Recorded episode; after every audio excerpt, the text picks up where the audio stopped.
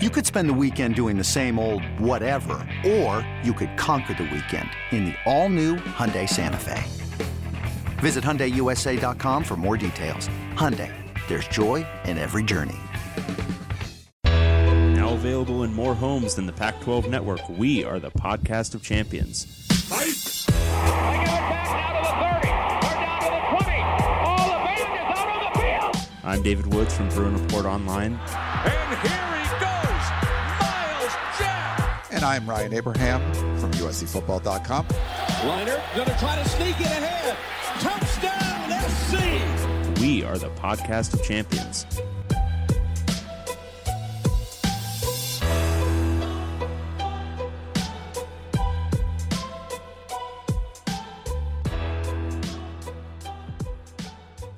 Welcome, everyone, back to the podcast of champions. I'm David Woods from Bruin Report Online, the UCLA site on the 24 7 Sports Network. And I'm Ryan Abraham from USCFootball.com, the USC site on the 24 7 Sports Network. And together we make the podcast of champions, Wow. talking all things Pac 12 football. My phone just fell. It was like That- this, making this noise. Yeah, that was weird. I got to check into a flight, so I went into my phone in front of me so I remember to check in for my flight because it's Southwest, 24 hours ahead of time. I'm going to Chicago this weekend, David. For what? For what? Uh, there's a, well, we got, Is Oregon Washington being played in Chicago? there's not, no. Is this Uh, some lesser team that's playing in, in or around much- the Chicago area? Much lesser. Yeah. Interesting. Yes. Are you going to a Northwestern game? two hours from Chicago? Oh, okay. Yeah. Have you been to South Bend, Indiana? I have. I went in 2006. It was um, uh, uh, the closest I've come to crying about a sporting event in my adult life. oh, what happened there? Uh, UCLA went to South Bend. This was against the uh, a pretty good Notre Dame team. Okay. in 2006, and uh, they they had a, a lead very late in the game. Uh, Uh, it was a really good defensive struggle. Remember that was the UCLA team with good defense that beat They had US good they beat. USC that year. yeah. Um, and then they allowed uh, uh, Jeff Samardzija um, Oh, in like basically three plays the pitcher. go from like the 20 to the end zone uh, to lose the game. In a game where they had dominated defensively, and then they went into a turtling prevent defense uh, there at the end, which is a. Uh, now, in fairness, it is a time honored and lovely UCLA tradition to do that. Uh, but at, at my at you know I was I was twenty. It was a Oh. it's a tough time for me. Well, yeah. So I'm going. To, I'll be in South Bend. Not you stay in Chicago. Mm-hmm. Uh, you go to South Bend just for the game. Now it's pretty campus and everything, but that's not where you want to stay. Uh, no, you got to stay in Chicago. We stayed in Chicago even when we were on the Daily Bruin budget. Yeah. Um, Cam said it's the Civil War being played in Chicago. Yes. That's a good point. Yes, yes. this is the Civil War. um, Does this stupid one have a name? USC Notre Dame. and they play it for the Jeweled Shillelagh. It's okay, like a, but is that the name? No, it's just USC Notre Dame. Like I don't know. They don't. I don't think they have a name for it. Okay, it's the Apple Cup. Okay. Well, no, no it's the Civil War. Mm, is it though? You know, like it. No, I think it's the Apple Cup. said I sounded like Michael Buffer right there. You did. It escalated rapidly on your intro, and I meant to bring it up, but then you asked me a question, and I forgot about it. Oh, okay. But you, you really, you really just rose. There was no, there was no crescendo moment. There was no bringing it down. It just kind of went straight up. yeah. It was Um, incredible. You want to do a question like right off the bat? Sure. Uh, why not? We haven't even done the intro yet. Uh, gentlemen, this is from uh, YouTube. We are live on YouTube, by the way. It's a simulcast or whatever you want to call it. Uh, what is this? Drac? I don't know what the hell you say. his. Drag racing duelist. Oh, nice. Okay. It's really small on my, my screen there. Yeah, yeah. Gentlemen, what is the most dangerous animal you could defeat in a one versus one fight? Exclude animals like snakes, bugs, etc., that are small and deadly, but could easily be stepped on. I would have to think one of the like smaller wild dogs or smaller wild cats, right? Uh huh. Like one of the ones that like I don't know. I, I don't even know wh- where you grade them, but like some version of a bobcat, one of the smaller ones. I don't know. They got the claws. They got the claws, but I feel like you know with mass comes some advantage. Yeah. Um, you know, once they get clawed into you, then you grab them and you just like kind of sit on them and crush them. yeah. Like I think you're losing eyes and stuff, but I think I'd have a chance. yeah. But like honestly, honestly, like maybe a medium sized dog, but that's about it. Like I could probably take on like a forty pound dog and be okay. What about like a medium sized like alligator or something? Not a chance in hell. Are you kidding? Because you so could be you, you can do that weird thing where don't if you like close their mouth, don't they go to sleep or I think shit? so, or upside down, and like you could be outside the water and like ground by the tail, maybe.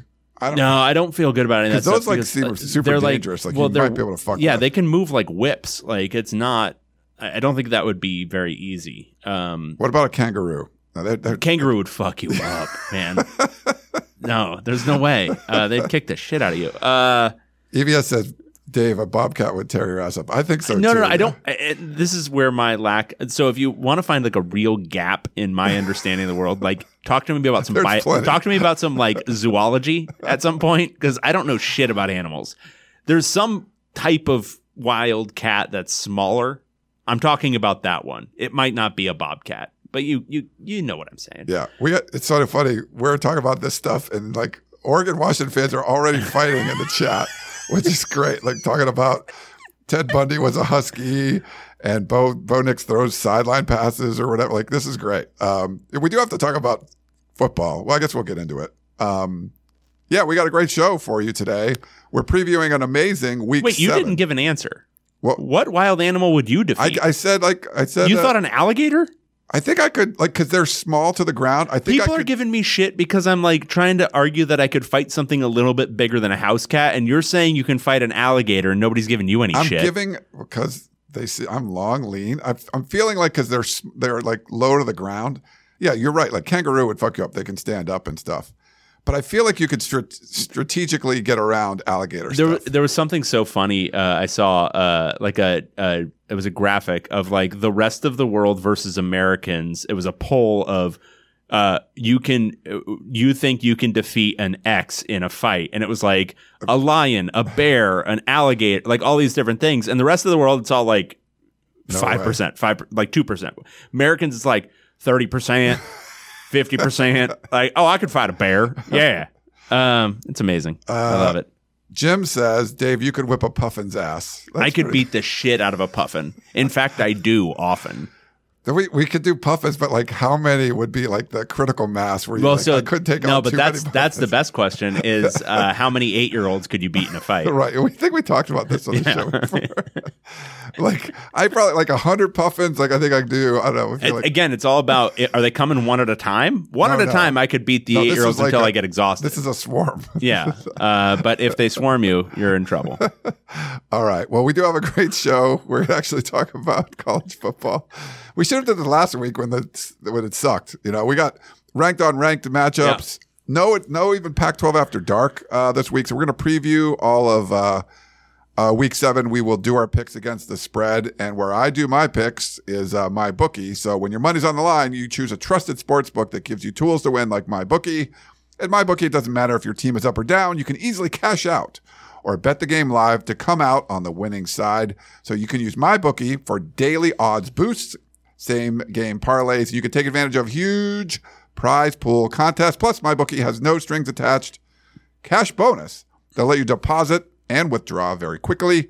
If you use the promo code, this is our code only, PAC12 on your first deposit, you can get up to 200 bucks in cash. So promo code PAC12 to claim your own cash bonus now. So try mo- the MyBookie money bag.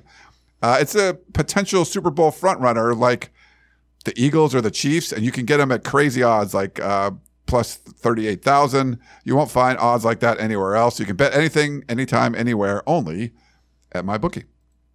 And uh, yeah, we do have a fun show. We are live on YouTube. Thank you.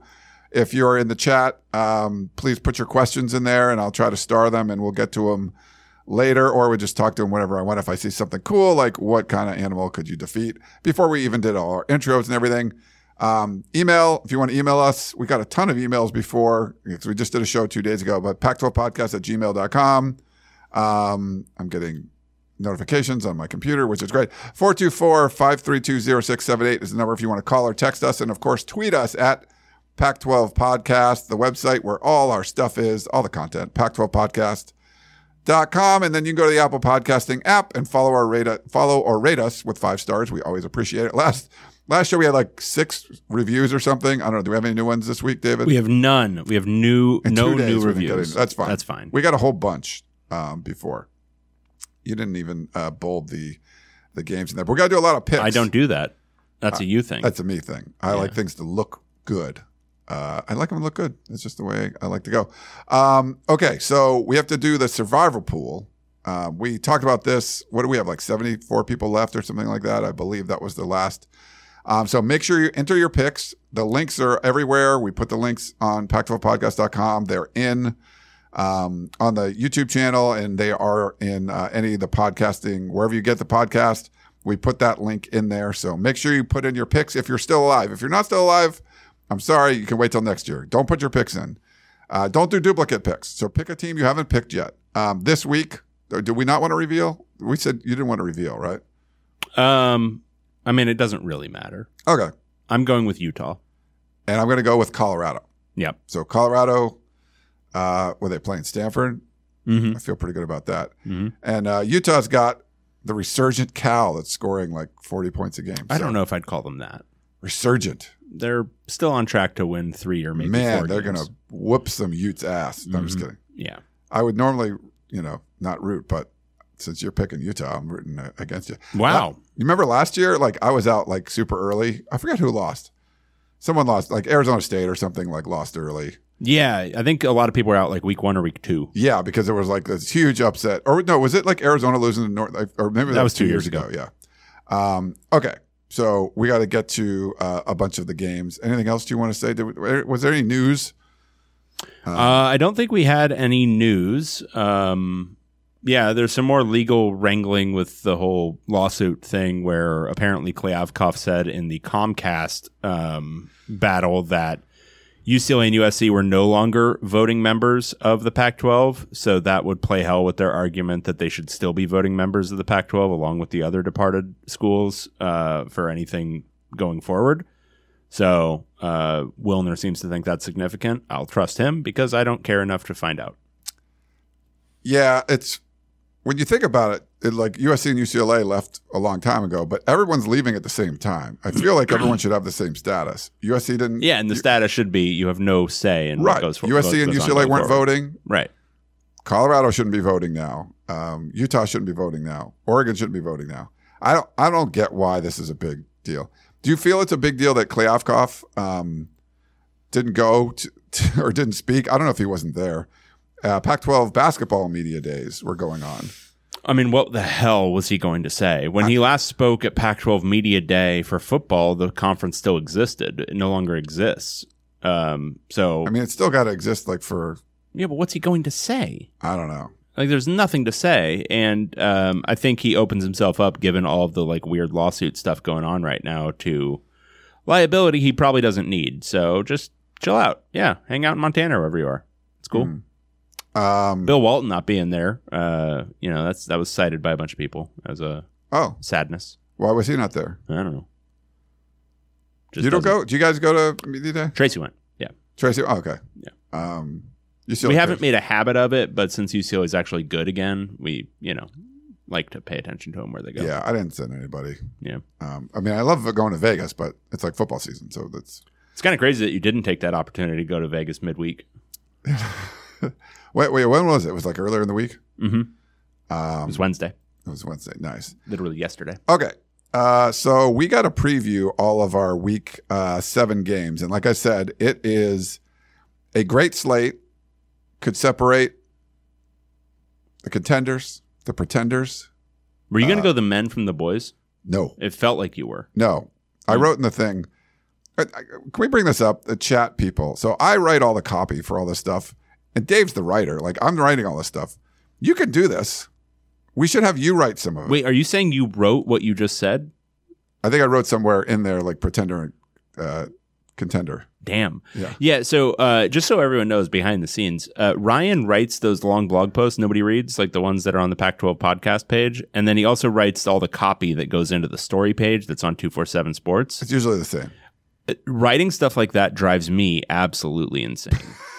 Because it's just like thoughtless, like brr, um, just like make the make the typewriter go burr. Um, I can't do it. I'm I'm I'm amazed every time when I go into one of those things and I'm like, wait, these are three entirely novel paragraphs. Like these are not he he didn't just copy and paste from a previous post. No. This is just three just entirely new paragraphs and it's pre-written about what we're going to talk about, which feels awfully predictive to me. You never know where this show's going to go. True. Uh, and uh, and uh, it's uh, it's it's impressive. I just wanted to cite that. It's a it's the most impressive thing Ryan does for this show. It's also the only thing he does for the show. Yes, that's Um, it. Obviously, I do everything else. You could uh, you could do some of those. hmm Okay. Uh, all right. First up, this is we have a Friday game this week, David. We didn't do uh, any kind of Friday game No. um, last week because we, you know, just wasn't that great of a slate. But uh, we have, and I, I don't know, this squad like they went to a lot of BCS bowl games and stuff. This they must be good. I haven't paid attention yet, but we got Stanford Cardinal. where are you, Zodiac Killer? And they're going on the road to take on. Colorado Buffaloes.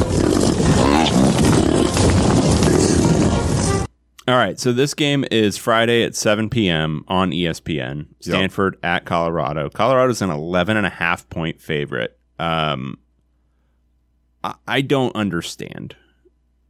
I, I don't understand. I truly do not understand how everyone is still thinking Stanford is a respectable football team capable of covering 11 and a half points on the road. I, what what are we doing here? Because Colorado, okay, Colorado's got flaws, right? They they They've played close games. they've played some close games. Have any of them been against a team as just bereft of talent and uh, and horrible on both sides of the ball as Stanford? no. No. Um, I'm I'm struggling with this one. Uh, I'm just struggling to see how Stanford keeps this within a couple of touchdowns. Um, they've only so they've played. They had a competitive loss to Sac State and a competitive loss to Arizona, both at home. Uh, they beat Hawaii. Hawaii is, you know, obviously one of the worst teams in all of college football. Uh, they've been blown out at USC, blown out by Oregon at home. Um, Colorado is not those teams, but it is a pretty darn good offense. Um, yeah, I'm taking Colorado, no question about it. I, I I'm struggling with this one a lot. I don't understand this line, and usually when I don't understand a line, it ends up being Stanford like winning or losing by three. Yeah. LFG says, um, oh, uh, Search says, do you think Colorado is a respectable football team capable of covering 12, David? Um, Yeah, I just took them. and her, uh, LFG says, heard Ashton Daniels is out injured. I have not heard that. Um, you want to take a quick look and see? Yeah, I'm looking. So, uh, Pac 12, uh, I love Greg over at the Pac 12 that does uh, a lot of the stats and he'll give you some different things, like different notes. So, Colorado's uh, Xavier Weaver, through six games, he has a team leading 507 receiving yards. He's the first buff since 2019 to have over 500 uh, receiving yards in any season. And this is only halfway through. Ashton Daniels will play, or he's he's available to play this game. Okay. You know what the Stanford's note is for this one? Hmm. Okay. Uh, ben Yurosek, you know, the tight end. Mhm. He leads all Pac 12 tight ends Hmm? in rushing yards, 42. That's the note for Stanford. Uh, uh, that I'm taking That's Colorado. Dark. That's really dark, man. It is That's a very really dark. dark note. Uh, I'm taking Colorado. Uh, so this is the worst overall start for Stanford since 2006 when they were 0 and 9. Uh, they did beat Hawaii early on. Um, so yeah, this is not this is not good. Um, uh, yeah, I, I there's no I can't justify. I mean, I don't feel great about having Colorado win by 11 and a half points, but uh, I feel way worse about. I mean, I can just see 49 to three in the Coliseum.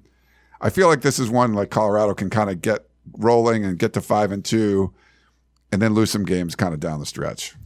So Yeah, and there's a chance Travis Hunter's back, so um, yeah, I'm I'm I'm feeling Colorado I feel like pretty good about this one, but not. Yeah, that's what um, that's what uh, White's a lot says um, about Travis Hunter. So he could be back. So we'll see uh, about that one. Okay, so fun little like you know it's a good appetizer. I feel like it might be a blowout, whatever. But we're Friday. It's Friday.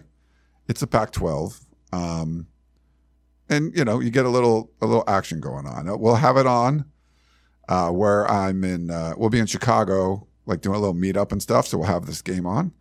That'll be a lot of fun. Then uh, on Saturday, really things start to get uh, good. We have California Golden Bears. got to go beat some. Utah Utes. Uh, uh, you've got a really interesting definition of good. Things start to get good. Uh, at 12 p.m. on the Pac 12 network, Cal is indeed traveling to number 16, Utah. Utah, like Colorado, is an 11 and a half point favorite over the Bay Area school traveling in. This again makes zero goddamn sense to me. Um, Utah obviously has kind of its famous um, offensive issues um, and has for oh, I don't know, the whole season. Um, but it's Utah. Again, this is very important. This is very important information. It's Utah at home. Utah at home is a superpower. Utah at home beat Florida by 13. Utah at home beat Weber State by 24. Utah at home beat UCLA, which we now have verifiable true uh, proof has an elite defense, 14 to 7 at home. Uh, they're not so good on the road, but they still beat Baylor on the road. They lost at Oregon State. Cal is none of those teams. Cal's not good. Cal is uh, the most middle of the road you can imagine offensively, the most middle of the road you can imagine defensively. Uh, Fernando Mendoza looked a little bit better at quarterback. Is he going to look good at quarterback against Utah? I can tell you definitively, no, he will not. He, he will not. Nobody's going to look good offensively for Cal against Utah. They're going to score 10 points. Will 10 points be enough uh, to cover against Utah? No, because I think the 10 points will involve probably a pick six or a fumble recovery for a touchdown. Utah will also do something weird on special teams that will score them a touchdown. Uh, they're going to end up with 24 points. It will be 24 to 10. Utah. Take them to cover. Wow. Uh, well, I'm going to go with Cal, the sturdy Golden Bears. You're insane. Your picks on Cal, I would like to go back and verify, but I think you are over this year. I might be. It feels like. I like. Well, if we would have had confidence last week, well, you had Oregon State last week, so you're not over. right? I had Oregon State last week, but Cal was like they looked on offense like I thought they would look. Yeah, but what happened to you doing the uh, two week rule? On you don't look at what they did last week. You look at what they did It was two weeks bad. ago Yeah, to that- make a determination. That didn't work very well. so I'm going to go switch it up. Plus, I need to like. I think operating with rules about how you're picking is maybe your first mistake. yeah, you don't want to do that. Yeah. Um, no, I yeah, I, Utah's got a freaky good defense, and Cal's offense is not good enough to take advantage of it. I don't- That's my main thing here. I mean, the men, so we have like comments in the chat about uh, above the Mendoza line, boom, which is a baseball term. Dude, the Dodgers got swept, by the way. I was like, you, you don't care, but the Dodgers got swept. That was bad. Uh, yeah, the Mendoza line, if you hit above 200. Um, so, yes, uh, love that. The little notes we got from the Pac 12 Cal is currently in line to play five straight games against AP ranked opponents. Um, Utah's number two in that stretch. Since 1980, no Pac 12 team has ever played five straight ranked opponents in the same season. That's kind of interesting. Mm-hmm. Uh, Utah, they've won 26 straight games at home versus unranked teams. It's the fourth longest streak in FBS, and 17 straight at home overall. It's the third longest active streak in FBS. So uh, that's an interesting one there. And uh, yeah, Cal's not been very good on the road. They're looking for their sec- second road victory over a ranked team in the whole Pac 12 era. Wow. So that's not, they're 1 and 19 uh, in that time. That's not good.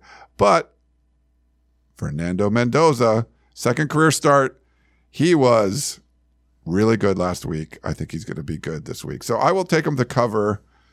You know, it's a more, I, I could see Utah winning this game by seven, right? Like, Mhm. it's very, you could see that, right? Like, Utah Yeah. just wins a game by seven. I think it's fairly likely. If they don't, they'll probably win by like 28. But I'm just going to, you know, I'm going to go against you. And uh, I'm going to take the Utes. All right. Fair enough. I mean, I'm still going to take uh, Cal to beat the fair Utes. enough. Plus, if they upset Utah, then you're out of the survivor pool. So that's even that's even more more to root for. Uh, I love it. Okay, next up we have. Uh, we could probably skip this one. Ah, I guess we'll talk about it. Oregon Ducks. Uh, going to Seattle to take on. Washington Huskies. All right, this is the big one. Twelve thirty on ABC. Number eight Oregon at number seven Washington. Uh, Washington's got the three points at home, so they're favored by three. That indicates if this is a neutral field, it would be an even game, which feels 100% correct. Yes. Uh, these two teams are not only evenly matched, they are very similar. Down to resume, down to the makeup of the teams. Like they're both Colors. they're both they're both offensive juggernauts. Uh, Washington has arguably the best pass offense in the country and a pretty good rushing offense. Oregon has almost certainly the best rushing offense in the country and a very damn good passing attack. Um, defensively, they're very similar. Oregon gets after the quarterback a little bit more. Washington plays a little bit more coverage based, a little bit more just kind of sound tackling.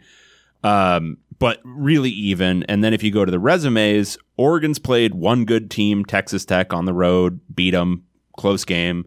Uh, Washington has played a slightly more uh, difficult schedule in aggregate, but uh, they haven't played any team as good as Texas Tech. They played Boise State, though. They played at Michigan State. They played Arizona. And so they've had a little bit more um, seasoning, I would say. Like the quality of their opponents has been a little bit better. Um, but the problem for me is Washington hasn't faced a defense that does things exactly the way Oregon does. They get after the passer so well that it's going to be the I think the first real major test for that Washington offensive line and I just think it's going to be a little bit leakier against a pretty good Oregon pass rush. And then I think Michael Penix is going to be under a little bit more pressure. I still think he's going to be really good, but this is going to be a marginal game. So you're looking for where's the matchup advantage, where's the potential for uh, disconnect, and I see it. Oregon's pass rush, I could see causing uh, Washington's offensive line some issues. So because it's three in favor of Washington, I'm going to take Oregon. Whoa. Bum, bum, bum. Uh, I thought Washington was going to make the Pac 12 championship game. I don't think to do that. You're going to win this one. And uh, yeah, I like I like the Huskies here. Um, they haven't had, you know, the Oregon. I, people are commenting in chat. Do you think Texas Tech's a good team? They're not. Um, Texas Tech's a really good team. Are they out of their fucking minds? No, weren't they bad? No. What's their No. What's their record? Texas Tech has lost three games. They lost at Wyoming. Everybody loses at Wyoming. Uh, they lost Oregon at home, and they lost at West Virginia, who's turning out to be pretty good this year. But they're they're good. They're they're totally fine. Like they're going to finish. I don't know. Uh, what does Connelly have them projected? They're going to finish a bowl team easy okay. and it was on the road. Uh, w- so that's the only. So they're rated 26th in SP Plus right now, um, because they probably should have beaten Wyoming. Washington uh, has played the best team they've played. they according to that, according to the SP Plus, the best team they've played is at Arizona, which is worse than Texas Tech. Uh, at Michigan State, they're a top half SP Plus team. At Bo- or Boise State at home is a top half SP Plus team, and they blew blew both of those teams out, but struggled a little bit with Arizona. And of course, it was in the desert, but struggled a little bit. So Oregon will be look. This matchup for both teams is going to be the first time they've played an elite opponent. So any Yeah. any analysis we have, it's all bullshit. Who knows? Um, but uh, I, I, that matchup between Oregon's defensive line and their pass rush against uh, Washington's offensive line is the matchup of the game, and I just see it. I, I see it stalling Washington's offense a little bit more than they're used to. All right, we'll see. Um, I'm taking the Huskies in this one, uh, laying the three. Uh, I could see them winning by three, but you know I feel pretty good about this one. Uh, Washington, they're the only FBS team averaging over 400 passing yards a game, actually 446.4. They are on pace to have the best yards per game of any FBS team since Texas Tech uh, did 463, and that team was quarterbacked by Patrick Mahomes. So Mm. that's a comparison there. I like that. There you go. Bo Nix is the first player responsible for, 55 plus T- TDs at multiple schools. Uh, we already talked about that one. That was they give us an old one on that one. I'm not sure I uh, I like that. Um, yeah, obviously huge game here. Uh, a couple other notes. Um, yeah, I think that was. Let's see. Oh, uh, let's yeah. Okay, yeah, I think that was all the notes I had for for this. Oh, there was a Chris Fallica note. Um, so in the Pac-12 era, it's the first time. Um, so this is the first time that both teams were ranked in the in the top ten. These teams have played, which is kind of crazy. Uh, and the first time since 2004 that two Pac-12 teams have faced each other when both are five and zero or better, which is kind of weird. The last time was five and zero USC beat five and zero Arizona That was uh, Arizona State, 45-17 back in uh, 2004. And apparently they didn't put this in the notes, but Fallica said during that same time frame, like the SEC has had like 15 of these matchups. I forget what it is exactly, but this is the first time since 2004 you've had two Pac-12 teams playing with un, you know unblemished records with of, of at least five games. Wow, So it's kind of crazy that's crazy. when you think about it. Yeah. Um, and we did a little bit. So yeah, uh, we got game day is going to be there. It's going to be crazy. Um, obviously the winner is going to be in the driver's seat, uh, you know, taking the lead there. So we'll see uh, how this one goes. But this sort of starts like the fun, the fun season, right? For Pac-12. Like there, we've had a couple good weekends, but this is going to be great. Like, you know, these two teams, two top 10 teams playing each other. Uh, you got to love it. Yep. All right. Uh, next up, we have, let's see, it is Arizona Wildcats. on the road taking on. Washington State Cougars. All right, this is 4 p.m. on the Pac-12 network, so you can watch the full Oregon and Washington game before turning this one on, which is nice. Uh, Arizona, I mean, and by turning this one on, I mean finding an illegal bootleg stream from uh, Yeah. Livonia. Uh, Arizona at number 19, Washington State. Washington State is an eight-point favorite at home. Um, that's kind of significant for me. So um, I like Washington State a lot. Um, I think they've been very good this year. Uh, UCLA caused them some issues. I don't think Arizona is going to be able to cause them uh, the same sort of issues. Um, but Arizona is a pretty decent team. Yeah. Um, they're not horrible. Um, and Washington State isn't like they blew out Northern Colorado, which is horrible, and they blew out Colorado State, which is pretty horrible. They're not blowing other teams out. They beat Yeah. Wisconsin by nine. They beat Oregon State by three. Um, they beat no, they lost to UCLA by eight. Um, Arizona's decent. Here's the question for me: If I knew Jayden de Laura was starting, I'd take Washington State in a heartbeat. But there's still a chance Noah Fifita starts in this game, Yeah. and because of that, I got to take Arizona. Eight points is too much. I think Washington State wins the game, but I think Arizona, as they've made a habit of doing this year, is going to play a competitive game. Ah, all right. Um, I do like Washington State at home a lot. The fact that they were able to get a win against uh, Oregon State there, they beat Wisconsin. There's a lot of points, but Arizona played Washington, USC, and now Washington State, and they put some great efforts into those other two games to fall short. I feel like there might be a little bit of a hangover effect here going up to the Palouse. Um, maybe a little bit of a get right game for Washington State after what you know the debacle that was the Rose Bowl. So uh, don't feel great about it, but I'm going to take uh, the Cougs in this one, and uh, think, So- they, think they get a win at home. Serge brings up a great point. Can't believe David is even considering trusting Jedd Fisch coming out of concussion protocol.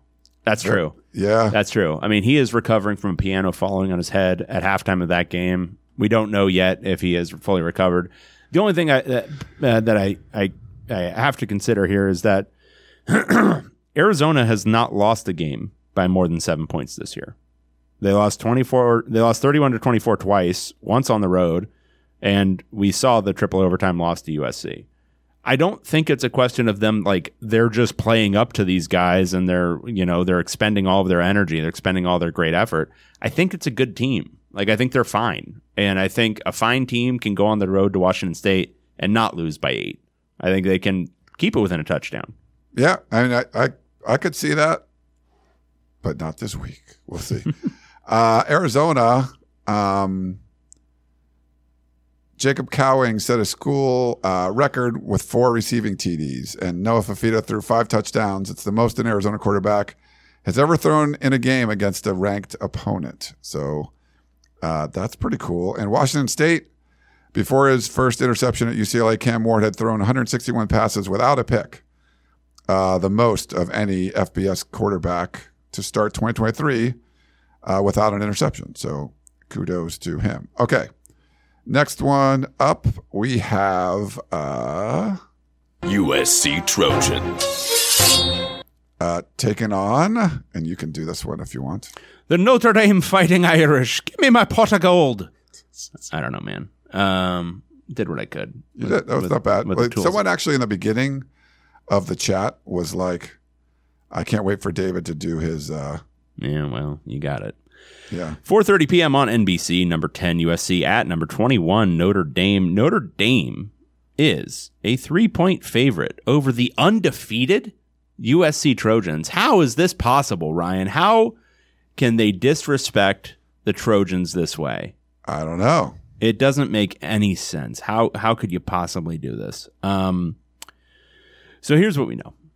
Uh, Notre Dame's a good team. They did, uh, however, just get absolutely smoked by Louisville uh, on the road. They were beaten down. Yeah, it was 33-13 at one point, finished 33-20. Um, they also lost to Ohio State, a game they probably should have won. Um, otherwise, they've been fine. Um, they've mostly been playing uh, some kind of dookie teams, and then they actually played Duke, um, beat them on the road. Um, you know, uh, they're they're solid on both sides of the ball. They're not really um, one or the other. Uh, you know, you thought Marcus Freeman it was going to be all uh, defense. It's been a good defense, but um, they've been a fine offense too. Sam Hartman had a bad game against Louisville. I don't think he'll have a bad game in this one. Um, uh, it's hard to trust USC right now. That's kind of the issue for me. Um, I think they could totally come out more focused and blow out Notre Dame. I think they could absolutely win by a couple of touchdowns. But the USC we've seen for you know three straight weeks really uh, at ASU, at Colorado, and then Arizona at home has been um, unfocused, disjointed, bad defensively, um, and again, at a certain level, you are what you look like. Like it's not oh we're playing bad. No, it's just you are bad. Like your defense is just bad, um, and it's whatever you want to say, coordinator, players, however you want to point the finger. The defense isn't good. Um, I think Notre Dame's going to be able to score on it. And then it's a question of okay, is USC going to do what it does offensively against what is again a pretty good defense? It's not like something that's it's not UCLA level, but it's a pretty good defense. Yeah. Um, I got to go with Notre Dame here. I think I knew uh, you would. I think uh, they're going to be able to score. I think they can get over 35, and I think that'll be enough. We're picking a lot of games uh, differently, but that was sort of the strategy because you got me. You know, we were tied, tied, tied, tied, tied, tied, and then you got me by two. So but what happens after this week when you're then suddenly like eight games? Then I'll pick everything different now this we'll probably like split them all and just be like, you know, be kind of even or whatever. Um, yeah, I th- for me this is sort of like USC's played a bunch of teams that were they were better than. Every single one of USC's spreads were them favored by at least three touchdowns, and they only covered two of the f- six, um, if I'm not mistaken.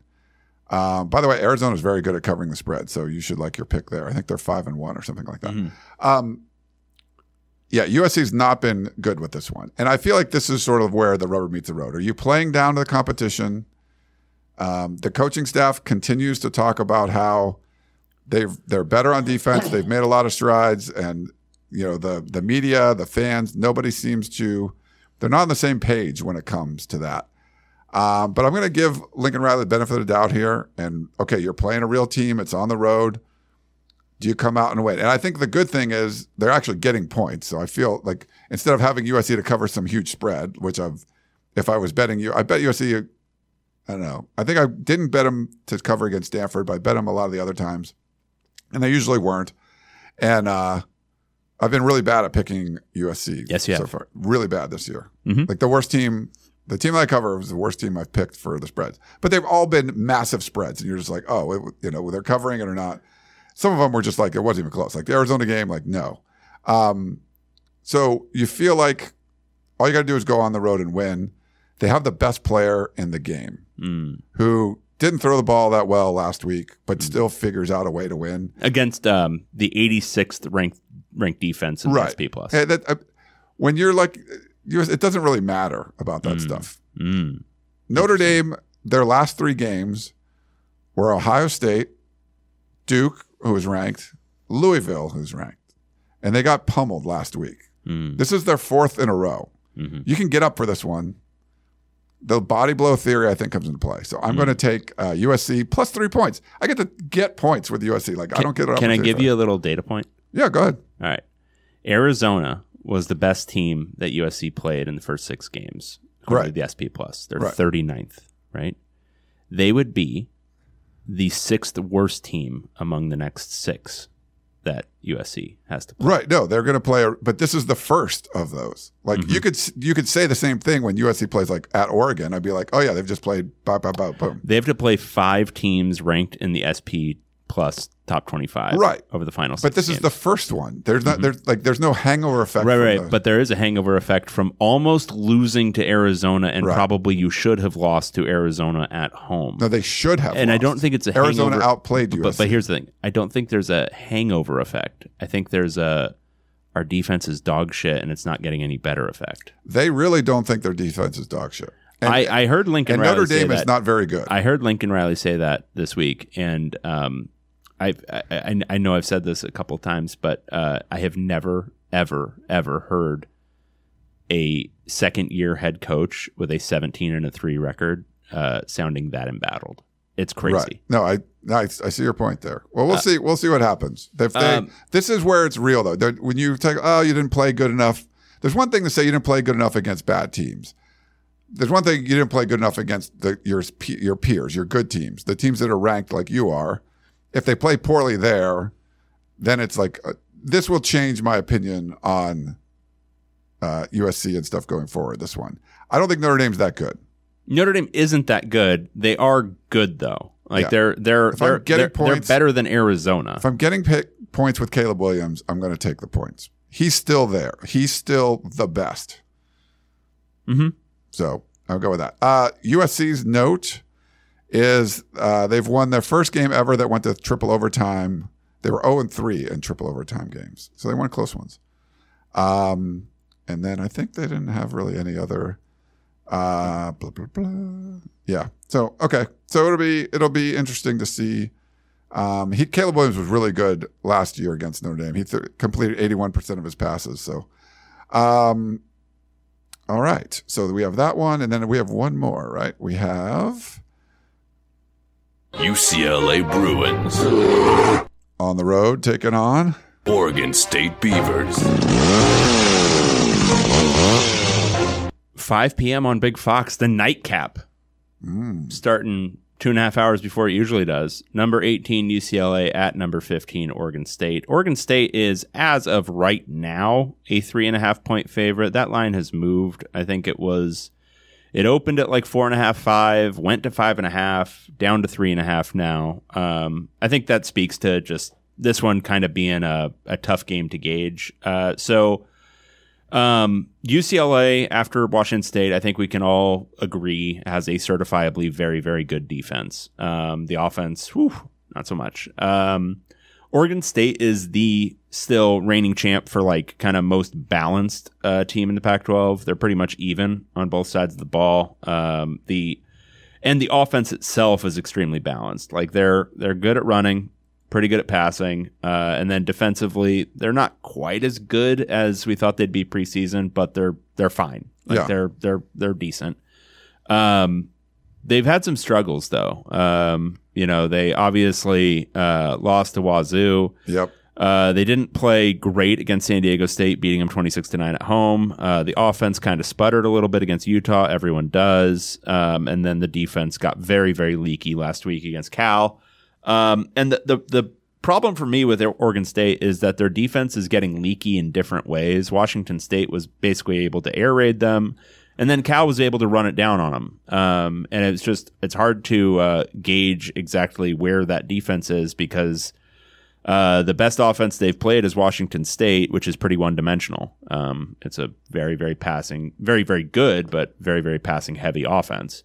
So, how good is Oregon State's defense? Well, does it matter? Oregon UCLA's offense is not good right now, um, and you know maybe they'll be able to score some points, but really it comes down to for me this matchup is and this is sort of the same logic with the Oregon Washington game for me is that Oregon State's been very good at protecting the passer except in one game this year who was it against Mm, Utah. Utah. Okay. uh, they gave up a whole bunch of sacks and they gave up 13 tackles for loss what's the defense that's most like Utah this year in the Pac 12 UCLA's. UCLA's So I think there's going to be the same sort of stuttering that happens with the Oregon State offense that was in that game, and I do think UCLA's offense, even as it is presently constituted, is better than Utah's was.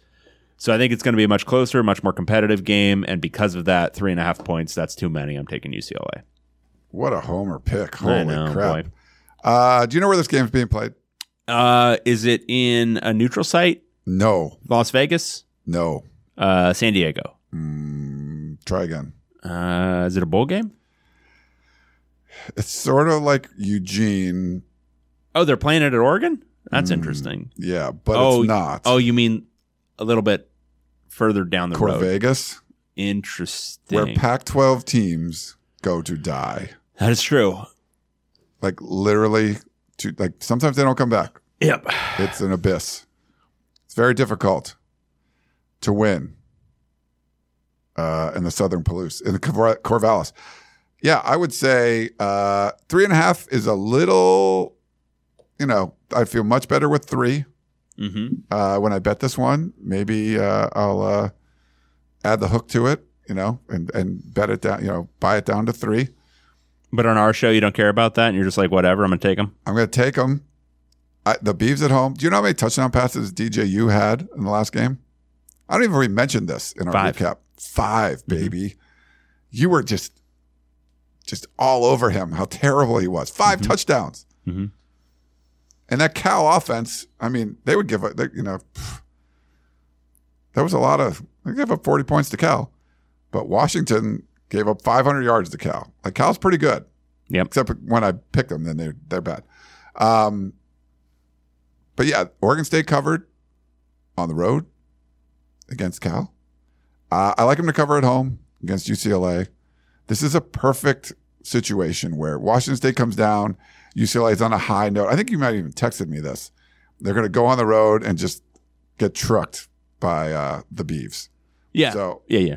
I think I think UCLA is going to win like ten games this year, but this is one of their. You think they're gonna win ten games this year? So you think they lose this one and then sweep out the rest of the games? Uh, potentially, You think they're gonna beat USC? Is what you're saying right maybe now? not, but no, they can win their bowl game. It'll be ten.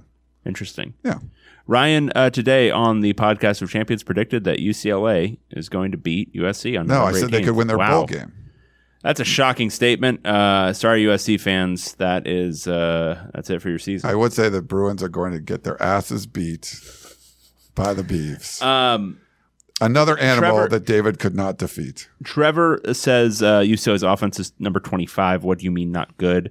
So the number 23 in the SP Plus, uh, that is still carrying over a lot of preseason projections. When I'm saying not good, I mean it's not Chip Kelly offense level, um, and it's uh, it's much more explosive than efficient. Like their success rates are bad. Um, this is the least successful offense he's had at UCLA. I think after that first year, their their success rate is a hundredth. Um, so success rate is you know your uh, how often you get um, at least five yards on first down, at least seventy percent of the remaining yardage on second down, and one hundred percent of the remaining yardage on third down. They're not doing that. They're not putting together drives very well. What they're doing is hitting big plays downfield. Those are uh, not random exactly, but they're a little less predictive of what an, whether an offense is good. Um, and rushing success rate not very good. Passing success rate is very bad. So they have a lot of work to do. Um, the offensive line has some issues. Um, so take the like. Uh, I don't know what you're looking at for number 25. Take like if it's total yardage or whatever, take that with a grain of salt. Um, because it's the, the underlying data is not very good and it's the the predictive factors are not very good for UCLA's offense so far this year. Yeah, I mean UCLA's got a freshman quarterback, and I, I don't think Chip Kelly's record in the state of Oregon is all that good, right? If No, no, no, certainly not. It's probably Um, bad. I yeah, assume assume yeah. it's not good there. Yeah. Um, Um, he's he's rough in, in the state of Oregon. He struggles with the mist. all right. Well, those are all the week seven uh, games. It should be a lot of fun. So hopefully you guys can get out and uh, Yeah, the only watch. thing I don't like is that there isn't a night game. Like a We lot of these are a yeah, a more. lot of these are really packed in. Like why is that Arizona at uh, Wazoo game at 4 p.m.? Throw that one on 7:30 Pac-12 network. What the hell? yeah. Uh, Eric says Corvallis is north of Eugene, and it's not like it. Yes, we we know it's not like it. It was there's a little It's a little joke. a little bit there. Boy, um, howdy. People are well, especially, especially Ducks and Husky fans right now, a little sensitive going into this one. It's just like it's such a big game, right? And all your trash talk through the whole season, the preseason, and all this stuff. What do you say if you're a Duck fan and you go in and, and Washington beats you, or what do you say if you're a Husky fan and Yeah. you know, it's like I, f- I feel like there's it, I don't know. We we have that circle right right now with like Utah beating UCLA, Mhm. UCLA beating Washington State, Washington State beating Oregon State, Oregon State beating Utah.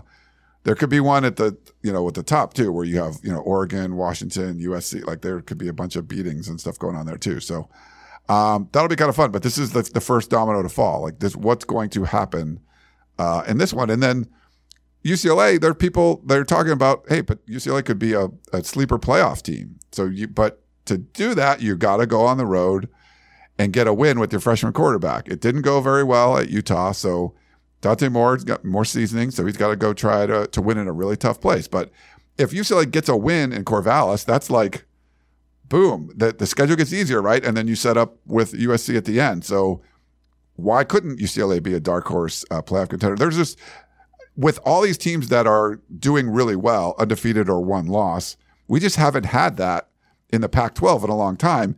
That there's poten- it's not just like, well, what if this one team wins out and they can make it? Like there's a lot of teams if they get hot and they play great the second half of the season, there's no reason they can't be in it. So, uh, and UCLA is one of those teams. So it's it's this is so much better than what we've had to cover at this point of the season, where by week three you're like, there's no more playoff contenders. Like we have multiple playoff contenders in the Pac-12, so it's so much it's so much cooler. Yeah, I mean, think about it. It's Oregon, Washington. I mean, even Washington State is still in it. Um, Oregon State, uh, UCLA, USC, Utah. Seven friggin' teams, Yeah, right? with it one loss, right? Yeah, or Um, no, or less. Yeah. So um, it's what we said preseason, right? Uh, this is going to be a incredible year for the Pac-12 in its final year of existence, and it's playing out that way. Now, uh, we could be three weeks from now and everyone's eliminated. Like Right. it could 100% happen because that's the Pac-12's way. Uh, but as of now, it's playing out where, um, you know, you might get to the end of the year. And so say, whatever, say Washington beats Oregon or Oregon beats Washington this weekend, and then they sweep out, and then we get a rematch of those two teams, and the reverse happens. How are you going to tell anyone that those two teams shouldn't be in the playoff? Yeah, the problem is the Big 12 is going to have like it's probably going to be Oklahoma, Texas, and like an undefeated or one loss team from there. Um, The ACC is probably going to have a playoff team this year.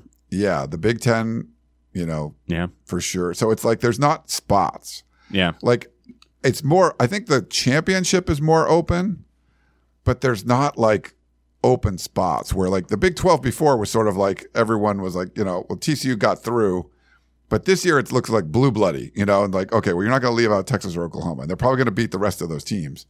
Um, so there's not going to like I think you're fighting for a spot. You're getting into the USC thinking again because Sark is a former uh, Trojan. Uh, they've definitely got another loss in them. Texas could. So But- Texas right now is five and one. Um, Right. They beat Alabama. Yeah, yeah, yeah, yeah. Alabama was like a On the broken, road. Alabama was a broken ass team at that point. They've gotten better since then. Uh, then they lost to Oklahoma last week. Um, but like their slate remaining, they got to go at TCU, which uh, despite what Colorado did to them is fine.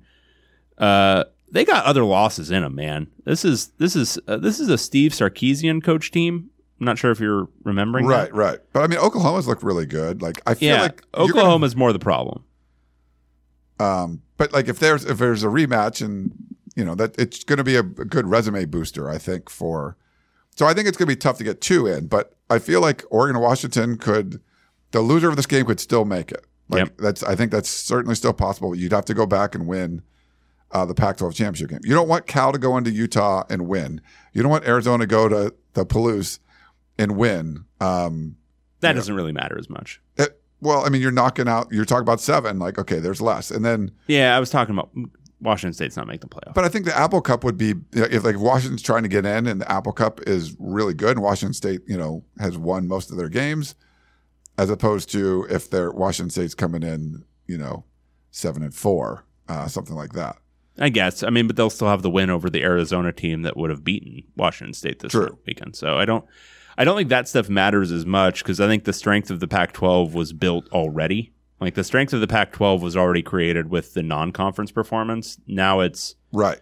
now it's okay. Can your elite teams, the acknowledged elite teams, which I think at this point are Oregon and Washington, and then you know there's a tier below that that includes a lot of teams, but Oregon and Washington, can they emerge relatively unscathed? Yeah, and it and that's another big re- the the out of conference slate was why the Pac-12 is strong this year. And here, you know, if USC beats Notre Dame, that helps Oregon, helps Washington because you're going to play USC. You'd rather beat a USC that beat Notre Dame than one that didn't. You know, so. Uh, it's kind of, you know, and plus the huge one at the end of the year when Stanford and Notre Dame play, like that's going to have a huge impact on. Yeah, No, I'm just kidding, but um, it will. No, But it does, absolutely like- will. like if you're Oregon, you'd rather USC beat Notre Dame because you'd want to beat them in Autzen and you'd rather have them be undefeated or whatever, uh, kind of going into this. So, Yeah. um, yeah, so it should be, this is a great weekend, uh, a lot of fun, really looking forward to it. So why don't we take a quick break, come back and answer some questions back in a minute.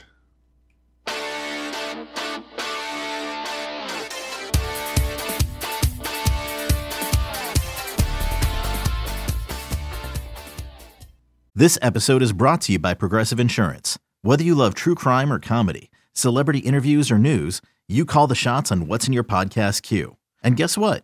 Now you can call them on your auto insurance too with the Name Your Price tool from Progressive. It works just the way it sounds. You tell Progressive how much you want to pay for car insurance, and they'll show you coverage options that fit your budget. Get your quote today at progressive.com to join the over 28 million drivers who trust Progressive. Progressive Casualty Insurance Company and Affiliates. Price and coverage match limited by state law. Introducing the two way V4, where groundbreaking fuel cell technology meets fresh foam cushioning for the ultimate performance. With Fuel Cell, each step feels explosive, delivering unparalleled energy return. Paired with fresh foam, experience maximum comfort throughout the game. Its lightweight textile upper offers support and breathability without sacrificing agility. Whether you're hitting the clutch shot or locking down the opposition, the two way V4 gives you the tools to play at a high level. Learn more and purchase the two way for yourself at newbalance.com. All righty, we're back here on the little thing we call the uh, POC. Um, what's up, David? How was your break? It was great. Uh, I had a nice time. I went to Hawaii. Oh, very yeah, nice. um, and it was lovely.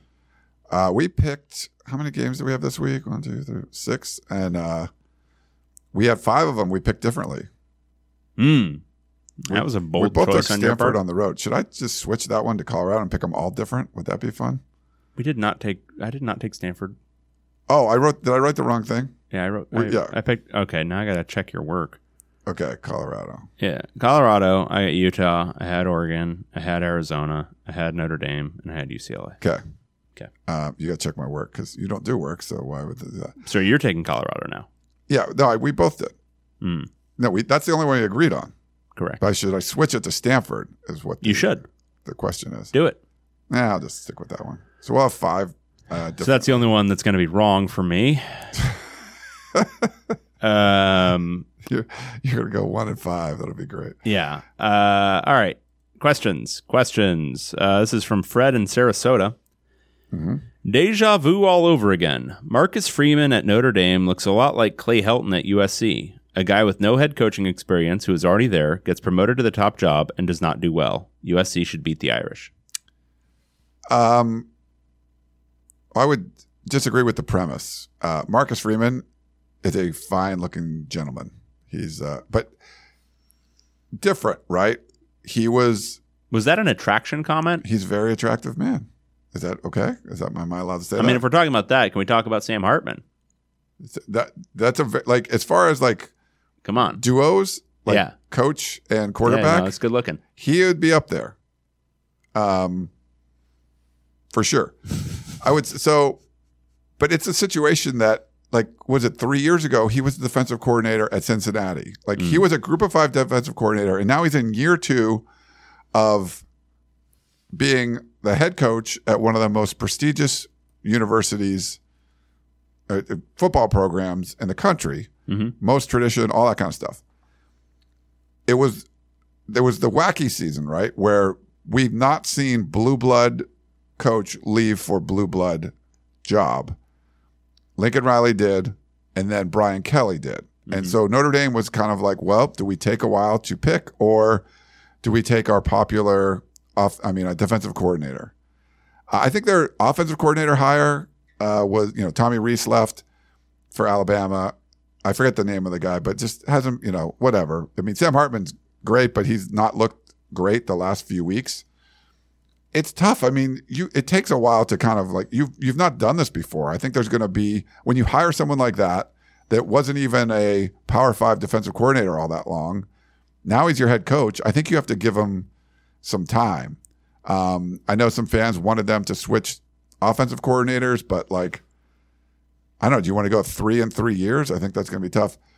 It, I think the expectations were really high once Notre Dame got um, a great quarterback, but it's been a little shaky. This is a huge for if you're a Notre Dame fan, if you're Notre whatever what's going to happen with Marcus Freeman. I think this is a huge uh, week for them. Uh, you try you got to try to get a win against USC uh, at home. If not, and this is a five and three team, then it's going to be like a lot, a lot of questions. Like everyone thought this was a potential like fringe playoff team, and now you're like five and three.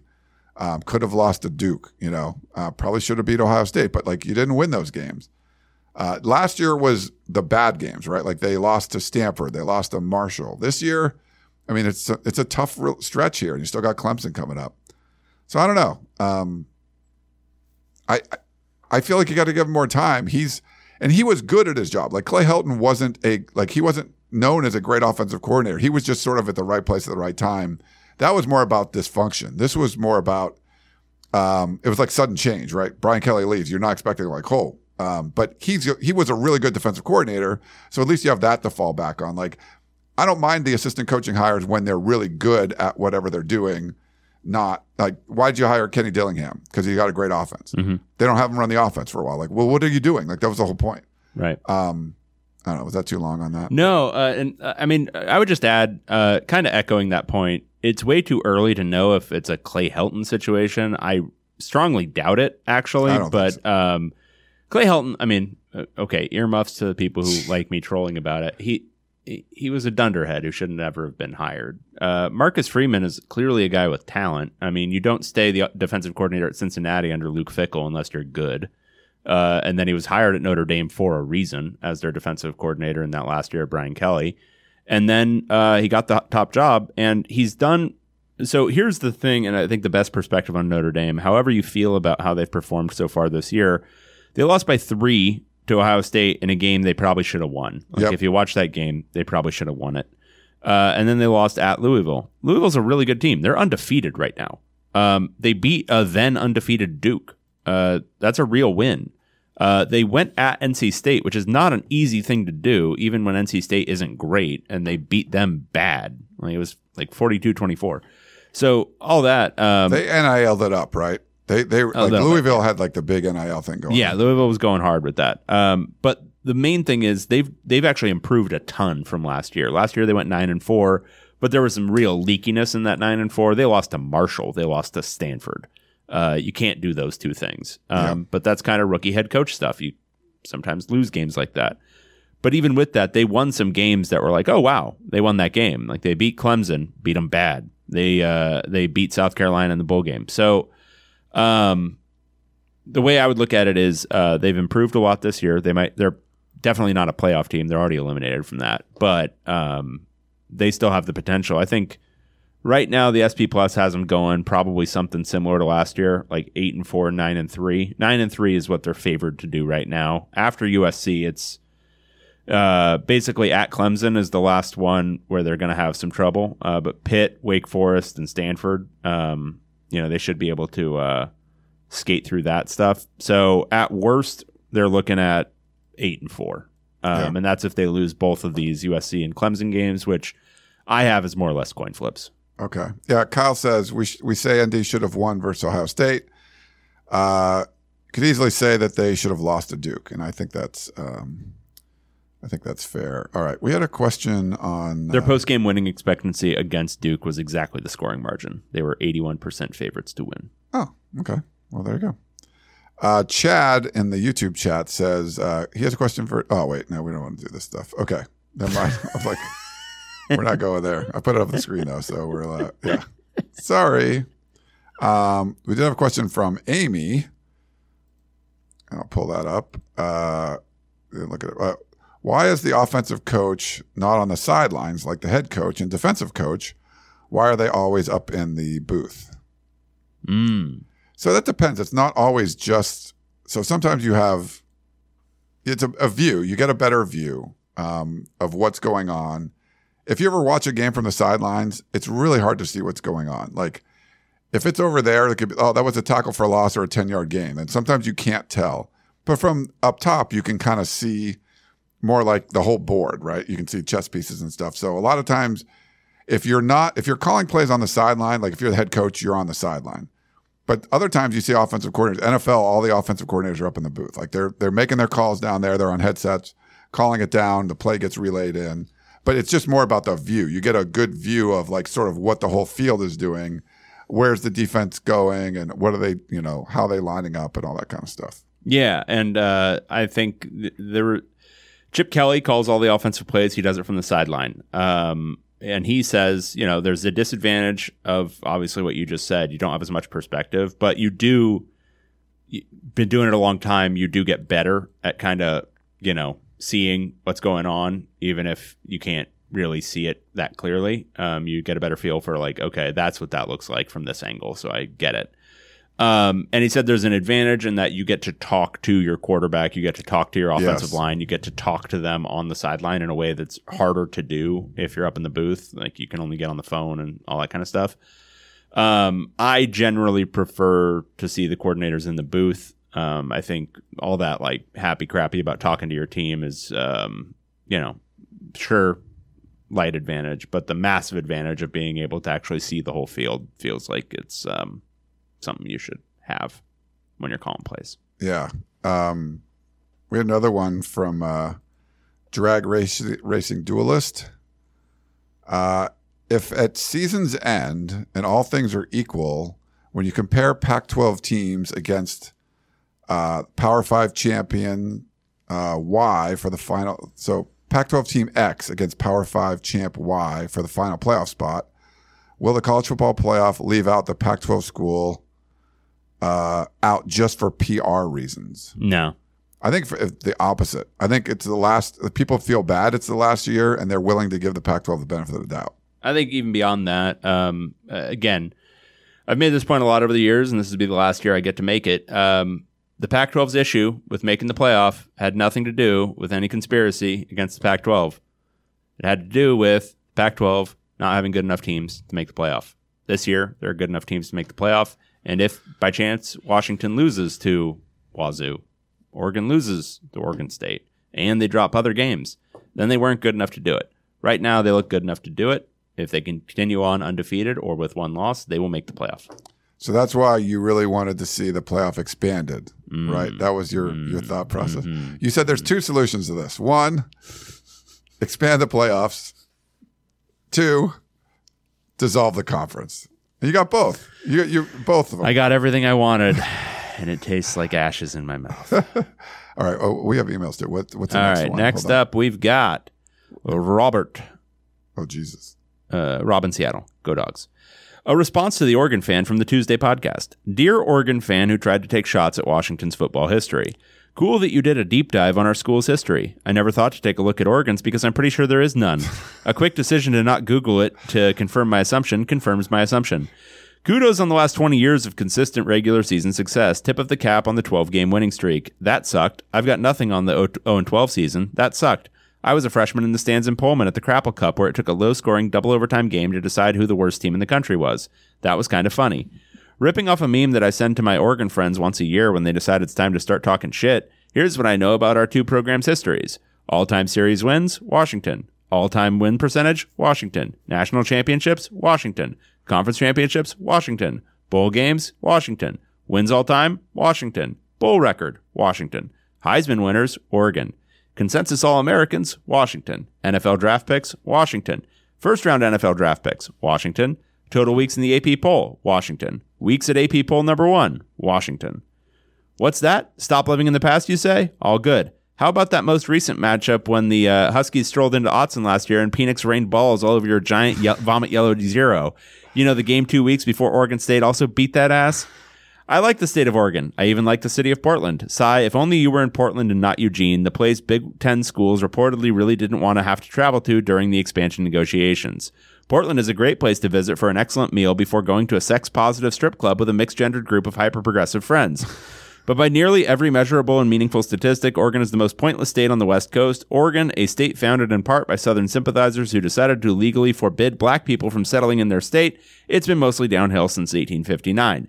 Now, if you want to hear some real bullshit about Washington national championships, look up the 1984-85 season in which UW finished number 2 in both the AP and coaches poll. Despite going 11 and 1 and beating number 3 Michigan and eventually number number 2 Oklahoma in the Orange Bowl, the lone loss was to 14th ranked USC. The national championship was awarded to a 13 and 0 BYU team who played a bunch of tight games against 1980s whack teams. There's your history lesson for the day. Anyway, eat shit, my dear Oregon fan. If you attend the game, I hope you enjoy watching your team lose in our bigger, nicer city, at our bigger, nicer stadium, at our bigger, nicer school and campus with love and respect and just a whisper of pity. Rob in Seattle. Go dogs. Whoa. Wow. That w- we should like clip that, I think. Wow. Uh, that was a little. So when he was going down those stats, it seemed pretty even, right? Was that I didn't pay attention to the whole thing. I heard both sides being called, so that about it's about split down the Yeah. middle. what- Very much, very much an even, even, even exchange there. Okay. Yeah. Uh, way, way to bring it, Rob. Uh, that's good. Um, wow. Let's see. We do- okay. We don't do that. Uh, do we do the text message? Yeah. Um. So hey guys, this is a text message. Uh, Dylan in Maine. Since Dave thinks a good chunk of the Pac-12 coaches are stupid, a mid-season coach power rankings would be great. Ooh. Okay. I like that. All right. Um, Is it going to be based on like team or is it stupidity or like what's the? Well, okay, let's let's just Yeah, base it off criteria? of let's just base it off of like quality of coach because I think that that generally goes in with stupidity, right? Okay, You think so? I think we could do it. Okay, uh, I think you got to start with the goat, Kalen DeBoer, up the top.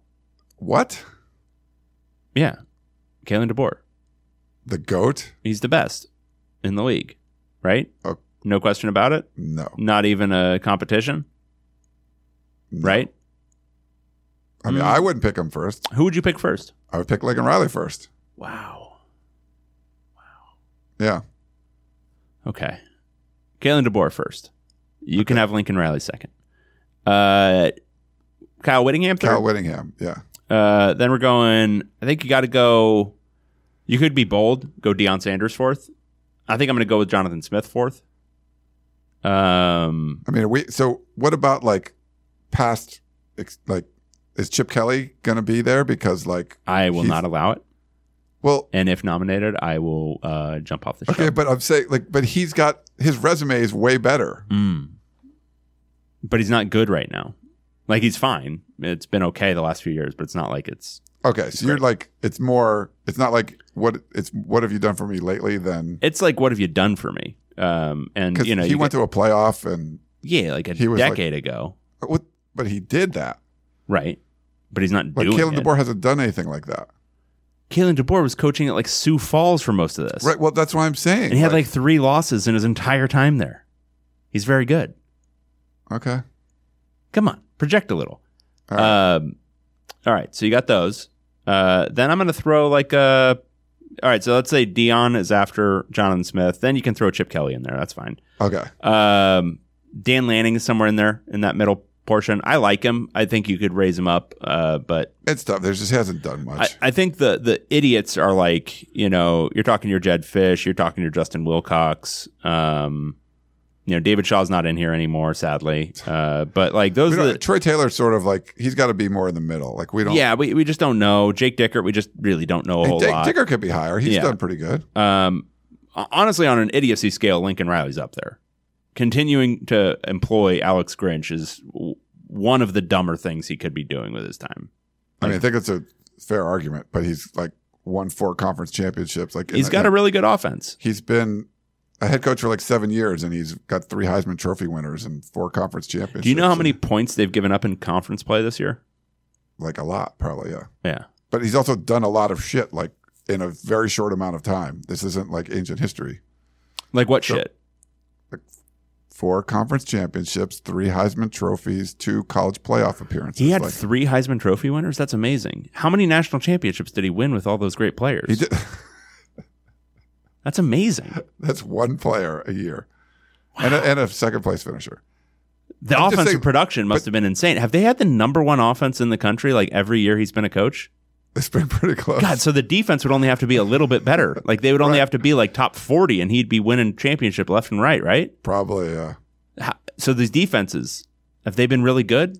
No, they've not. Has has he okay, well, okay, so sometimes that happens. You inherit a bad defensive staff. Did, has he has he hired really well there? So this is funny. Like, has he maintained a really say, okay, he hasn't won a national championship. He's done more than any other coach in the Pac-12, so Uh-huh. that's why you take him first. Like he's still done more than any of them, Okay, does he have a except the Chip Kelly. You could argue, certain- but you certainly, don't like. certainly he wanna put him doesn't have a potential fatal flaw like I don't know loyalty to a horrible defensive coordinator who's never going to win a national championship with him. Uh, we'll see. I I love that's like it goes from like well, I, I really like. uh whatever. Again, these were stupi- these were stupidity rankings to an extent. Okay, Um, so from a stupidity standpoint, he's definitely middle of the pack at best. Because, good God, how do you maintain Alex Grinch as your defensive coordinator when he has lost you any opportunity to actually win at the highest, highest level? okay, Right? Because Oklahoma and USC, I don't know if you know this, historically not poverty programs. Like they're programs who consistently compete for national championships. And if you, as the head coach of those programs, install something that inherently will prevent you from doing that, that's very stupid. Right? fair, sure. So like Alex Grinch, that's stupid to employ him.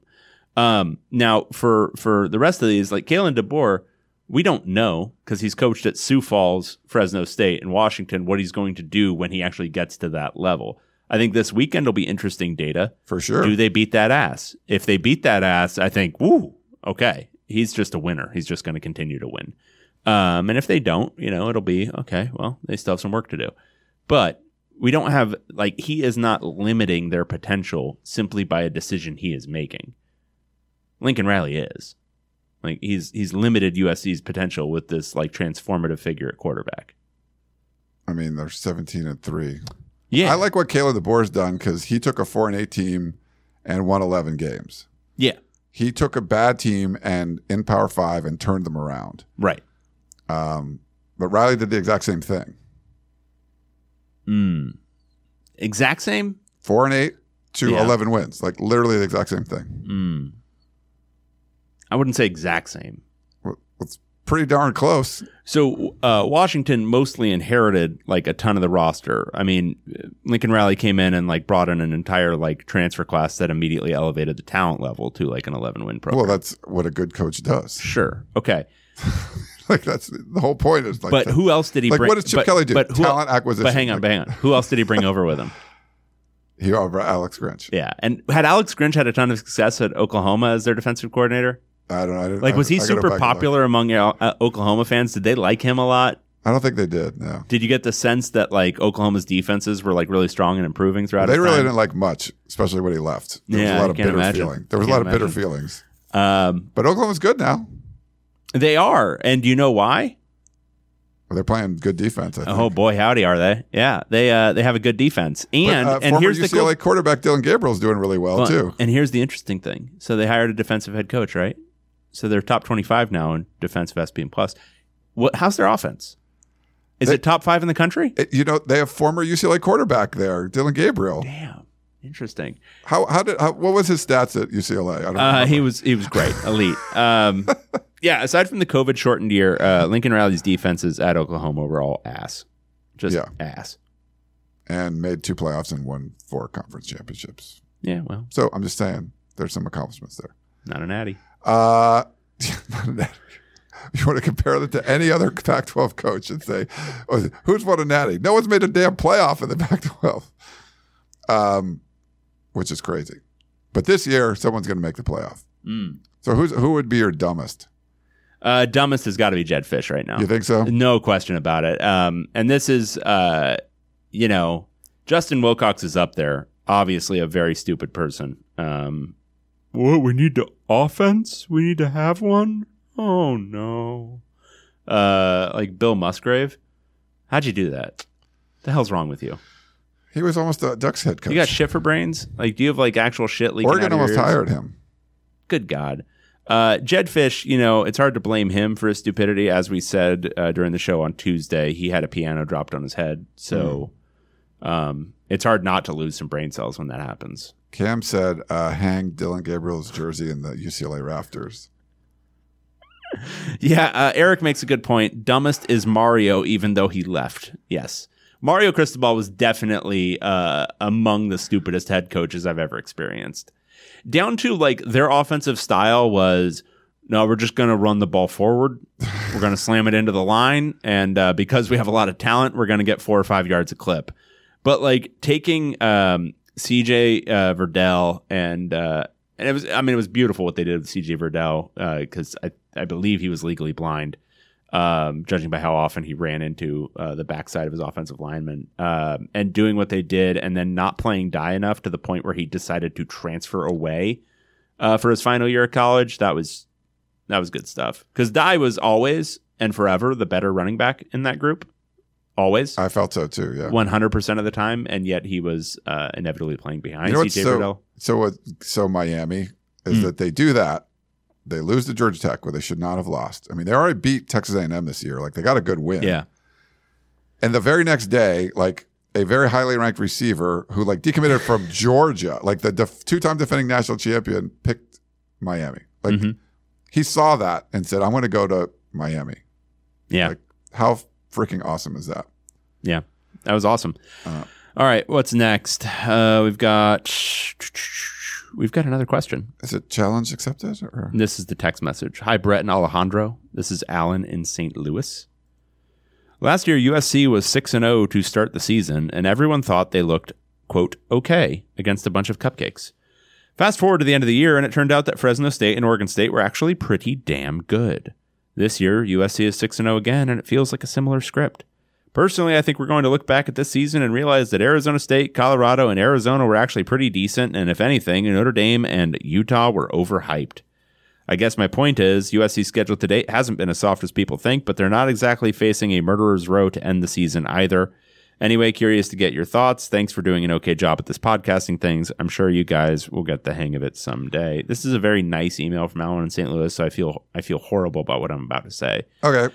But this is uh, pre-coping. This is pre-grieving. This is Oh. one of the stages of grief. It's a it's a stage that happens before the other ones, where you are um, you're you're you're trying to start to accept what's about to happen.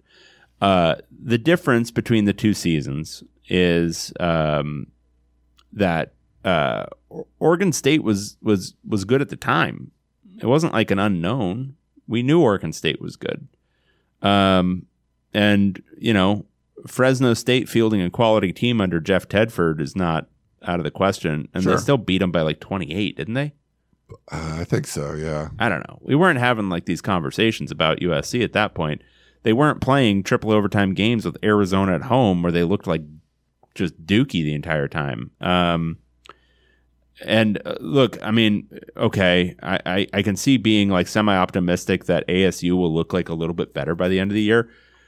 ASU is not winning more than three games this year. Like it's not going to happen. Um, so even if they do, They got a tough schedule. even if they do qualitatively look better, um, no one's going to be changing the narrative based off of ASU's remainder of the year. Um, Colorado, I think everyone accepts them for what they are, which is dangerous but not very good.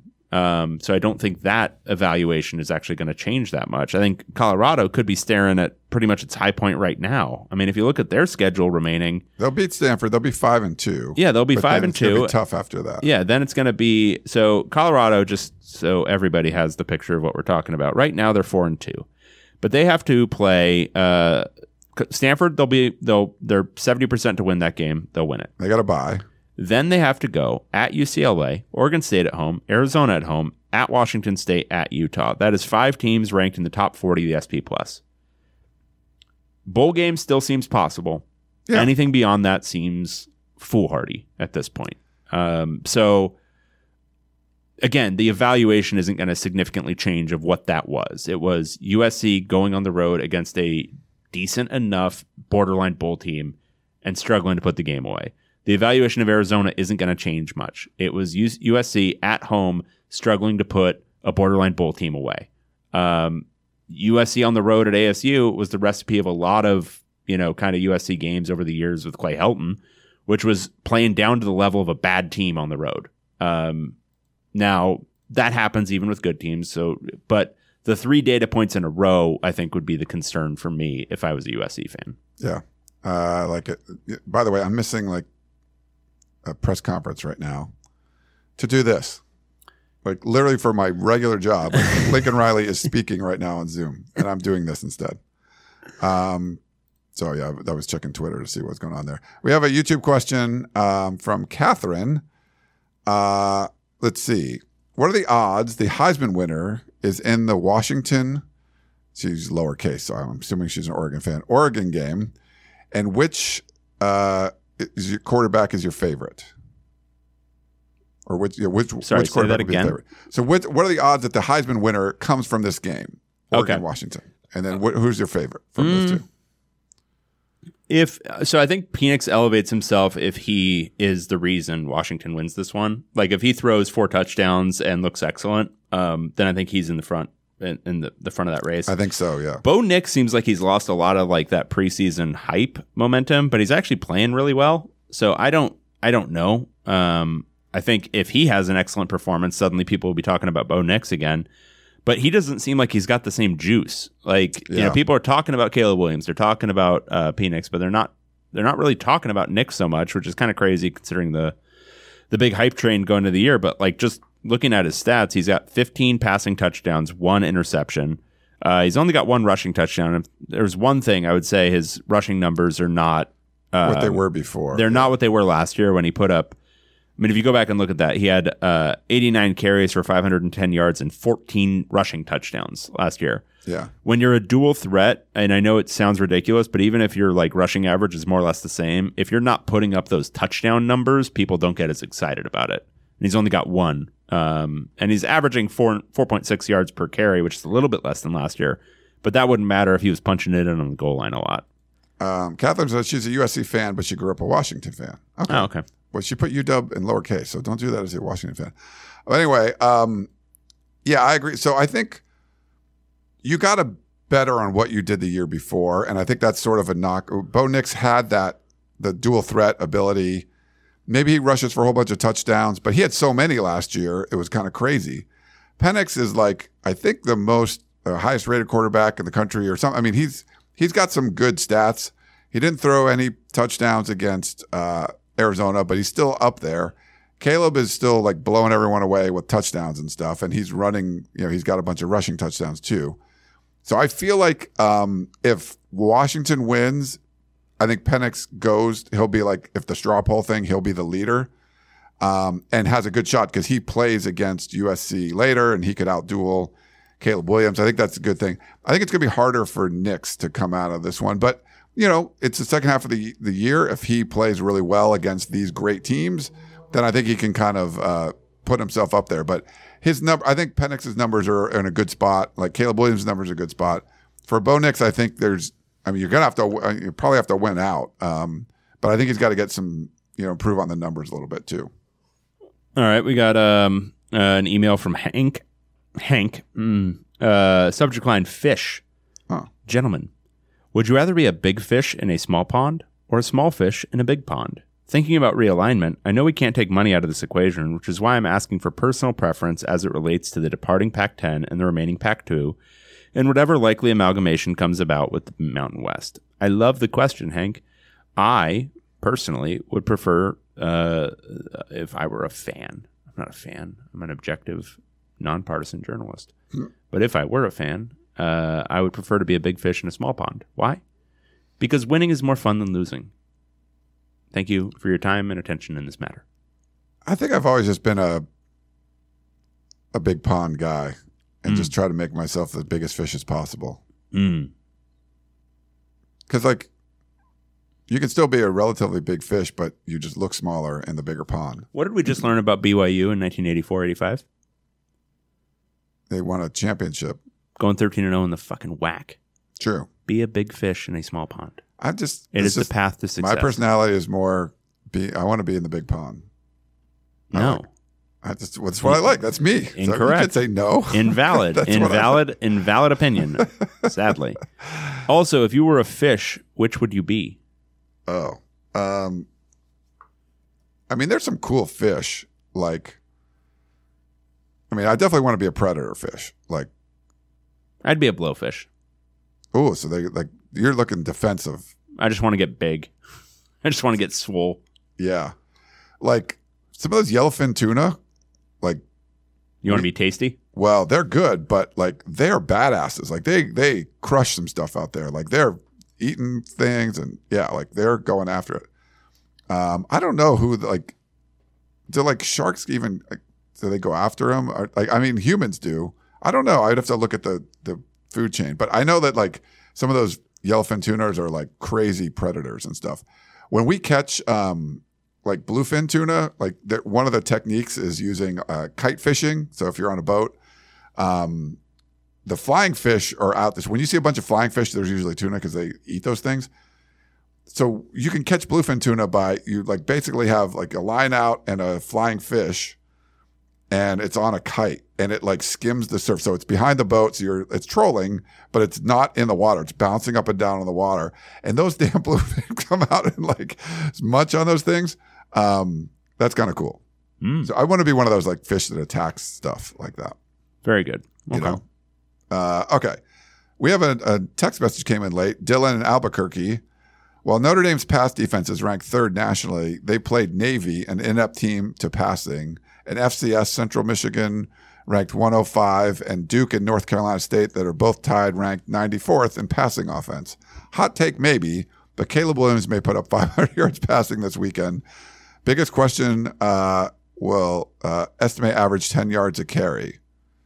Esteem, what, what was that? Uh, I think it's estimate. I don't know. um, it's all lowercase. I wasn't sure, uh, but I guess that's a name.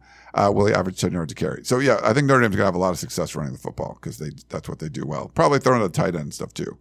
But yeah, I I just, I just got a feeling Caleb Williams is gonna have a big game. But you know, been wrong a lot. We'll see. Um, we also have one from a YouTube question from Turtles Are Good. Uh, how many backup running backs uh, in the Pac-12 are better than prime MJD? Wait, what? How how many how many How many backup running backs in the Pac-12 are better than prime MJD? more Maurice Jones-Drew? So they're he's trolling you. I would assume. I don't know if he's trolling me or trolling the concept of Jonah Coleman being uh, like MJD. Oh, people were talking about that. Yeah. Yeah, in the last game. Um, and you said Hills the no. I mean, you're talking about uh, a running back who outperformed Reggie Bush when they were both in school together um, at every level, uh, actually, not just at you know their respective schools in Los Angeles, but certainly in the NFL as well. Um, so it's hard to say, really, how many running backs, period, in the history of college football uh, are better than Maurice Jones-Drew Mm. because certainly he was he was obviously quite a bit better than a Heisman winner at USC. I mean, he was know. like the fourth best running back in Los Angeles at that time, right? Reggie Bush No, no, because Reggie Bush wasn't even as good as another I guy mean- on his team. No, you had Reggie, Lendale, Chauncey Washington, then MJD. Like, yeah, they were like he was up there. Top four is pretty. You good. may not have known him as Maurice Jones-Drew at the time, which might explain your confusion. He was just Maurice Drew at the time uh, when he was again the best running back. What's up with the UCLA Angeles. players like changing their name all the time? They do that a lot. Well, his grandfather died on the way into the Rose Bowl, and he added his name to his last name. Nice. Yeah, don't you feel like a jerk? No, MJD. changing names. Well, also MJD sounds cooler than MD True. Because people would confuse him with a doctor, and I'm sure he could do that. USC's had some of those. Like, Maurice Drew was the if you've ever seen him in person, he is the strangest human you've ever seen. just Um, like shape wise. oh my god! So he's like five six, right? He's super short. His thighs are as big as your torso. It's insane. Um, He, he was uh, just uh, a, a stunning looking human. Yeah, They don't Uh, make him like that. Mm, no, he does like. uh Is he an NFL Network guy now or something? Yeah, he- he yeah. does- He does a podcast too of some sort. I think. Okay, Well, He's awesome. him. Um, USC's had some name changers. So Juju Smith Schuster, That's a hard one to say. yeah. Juju Uh, Smith Schuster. So think about this. There's an NFL player right now named Juju Smith Schuster, Mhm. who I covered in high school, and his name in high school was John Smith. John Smith, Yes. And he is now Juju Smith Schuster. Mhm. So that's a pretty big change in a few years, Yeah. John Smith. I remember the days of John Smith. right? Were we? We might have been friends then, I think. Or, Yeah, we were. Uh, that was uh, that was the classic cycle where UCLA was targeting a bunch of guys uh, who were also looking at USC, and UCLA had convinced themselves that they were getting uh, all or many oh of them. God, I remember that. Yeah, and so it was like a Dory. I think Damian Mama was in that class, or maybe it was the year after. I can't remember. Uh. Uh, Juju, um, variety of guys. There was a few bro posters a little upset. Little bit, little bit, little bit ticked off. Yeah. so to speak. Um, but yeah, that UCLA staff was, um, wow, just the the delusion was uh, truly otherworldly. Mm. Um, Jim Choi said uh, started with Lou Alcindor. Yeah, that was a big name change. Uh, Different kind though. You know, he's making like the religious change, so okay. But like um, Maurice Jones Drew adding an extra part of his surname, Juju Smith Schuster just adding an extra part of that, and then also changing his first name from the uh, real to the nickname. Yeah, You know, that's like kind of the double. Yeah. Um, yeah, it happens. Kyron Ware Hudson just became. So he was a he's a wide receiver out of Mater Dei at USC. He's now just Kyron Hudson, so he dropped the Ware. Um, UCLA got a running back or a linebacker this past year who was a Trey Edwards, and we're like, his name's Trey, but no, he's Larry Edwards the third, and now he's going by Larry. It's like, come on, man. change it. I don't like it um, when they change the pronunciation. Mm, you mean you're still bitter about DJ, aren't you? Well, no, there's some. I mean, there's you try to the Polynesian names. You start like okay, you say it a few times, you get it down. We learn them a lot in high school. I remember um, uh, Palaie Naote Ote. Like he was a five star linebacker, never really made it, and he transferred to Ohio State. But I'm at the Polynesian Bowl and doing a stand up video interview with him, and I said it. I'm sure I said his name wrong, and he goes. Naoteote, oh, because oh, it's like it's, it has a G in there, so it's like G A. I forget what it was, but it, so it's Palie, which oh that's not too bad. But his last name starts with a G, but it's pronounced Naoteote, oh, and I was like, okay, so it became. I think one of the podcasts used like that clip, and they used it when you're saying his name a lot, and so I you know learned how to say it. But then if like you you really put it's like painstaking. You learn how to say these names, and then when like Kirk Herbstreit interviews him and he says it wrong, and they just go with that or whatever, you know, like go or you know they get to the NFL and they start saying it differently. I'm like, wait a second, you told me this in high school. Like you know how to say your name. Like All right, so I've just texted you the name of a uh, soon-to-be UCLA. Well, he's practicing now, and I would like you to pronounce it on air and tell me and tell me what you think it is. how could I do this? Uh, uh, Burke, Okay. is that pretty good? yeah, it's all right. Uh, Bayuk Tunsel? That was that was, uh, that was a great American try. Do you want to know what that is? Yes. Berke Büyüktuncel. oh my god, Yes, that's terrible. yes, yes. I'm glad I got the first name. All right, I've got another one for you. I'm not doing it. Yeah, yeah, you're doing another one. Here we go. Wait, what? What is his nationality? Uh, that one was Turkish. This one is French. Oh, this is French. Okay, Ilane. Mm, No. okay, Uh, Fibuli. okay. Is it okay? Ilane Fibleuil. Okay. I was, I was, you know, Yeah, no A at the end. yeah. Uh, for the Ilani. Um, Ilan. Yeah. So it's more like, okay. Yeah. That would be the more French pronunciation. Yeah. All right. Nice. Way to put me on the spot. I. I that was great. No, was- I I you you. I will say this: you outperformed my expectations. That's good. yes. I try to do that. Um, okay. So I think we're done, right? Uh, are we? Do we have any more questions? God, do we have any more? Let's see. No, we have no more questions today. We are all done previewing this week of conference Pac 12 conference play. Uh, let's see. Okay. Yeah. All right. It doesn't look like Lincoln Riley said much. Um, my staff didn't really tweet that. Much. He much, didn't so get like okay. super defensive about like uh, a perceived uh, criticism.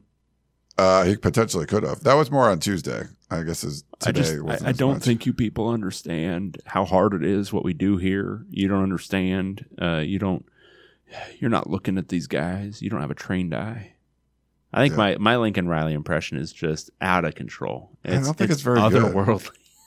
It's just not that good. Like you have some good ones. Um, all right. Well, I guess we'll wrap stuff up. But man, two shows in like 48 hours. So I hope you guys uh, enjoyed it. Uh, make sure you have a lot of fun this weekend.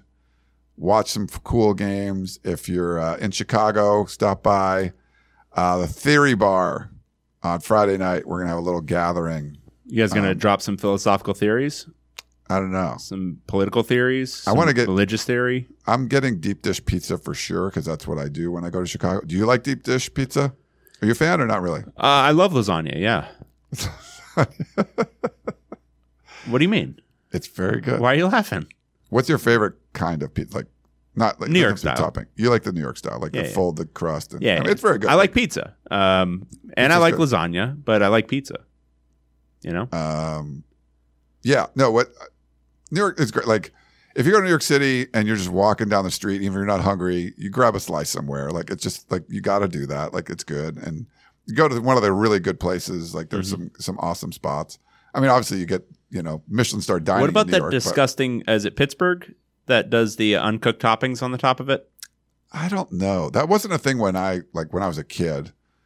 They do um like the coleslaw and like French fries on. They put French fries on a lot of stuff. Uh, like their salads, like steak salads, like they put like steak and, but they'll put um, French fries on their sandwiches, Mhm. like the Primanti brothers, I believe, something like that. Yeah, and that style has has uh, uh, caught on in other places. Too. yeah, that sort of There's like became that, that big. Fat Sal's in uh, Westwood. They do like all that Pittsburgh shit- style yeah, stuff. Throw yeah. throw crap on the sandwich. There's a lot of um, uh, pierogi, so it's like a lot of Polish uh, stuff in the Pittsburgh area. But I Hmm. was, I mean, I was like 11, so I didn't like, you know, I was only drinking like Iron City beer. I thought. uh, let me let me make sure of this because I think it's Pittsburgh uh, has uncooked toppings. Yeah, so Pittsburgh is uh, yeah they'll have um, cold toppings, including just like uh, shredded cheese on Oh, top that's of cold. on top of the pizza. Oh, okay. Uh, Search says Detroit style. Detroit style is good. Says I say that as someone that has lived in Chicago and lives in New York. Yeah. What is is that the square? Yeah, it's uh, it's deep dish, but it's a square cut. Um, and yeah, it's you know it's kind of the same deep dishy, but it's actually like real pizza. It's not like some. It's not like this thick of like whatever, like uh like Chicago style deep dish. Oh, um, I do like eating with a knife and fork. Okay, Amy has a controversial uh, point. Give me pineapple on my pizza. Ooh, terrible opinion. So you don't like the pineapple? No, Really? no, no. Like Uh, I'm I don't have a strong like I'm like I like Hawaiian pizza. I don't I'll like I. I don't like pineapple. Like I think What? I think pineapple's kind of like gross. pineapple? Uh, Okay, when you go to the corporate uh, meeting thing at the like Hyatt downtown or whatever, and they have like coffee and tea out, and then they have, of course, that bowl of fruit that's the same fucking I go. stuff. I go. What, uh, what is your like order? watermelon, cantaloupe, and I'll do honeydew if I have to. Okay, so pineapple's clearly the best of all those. Pineapple, I would throw it in a dumpster.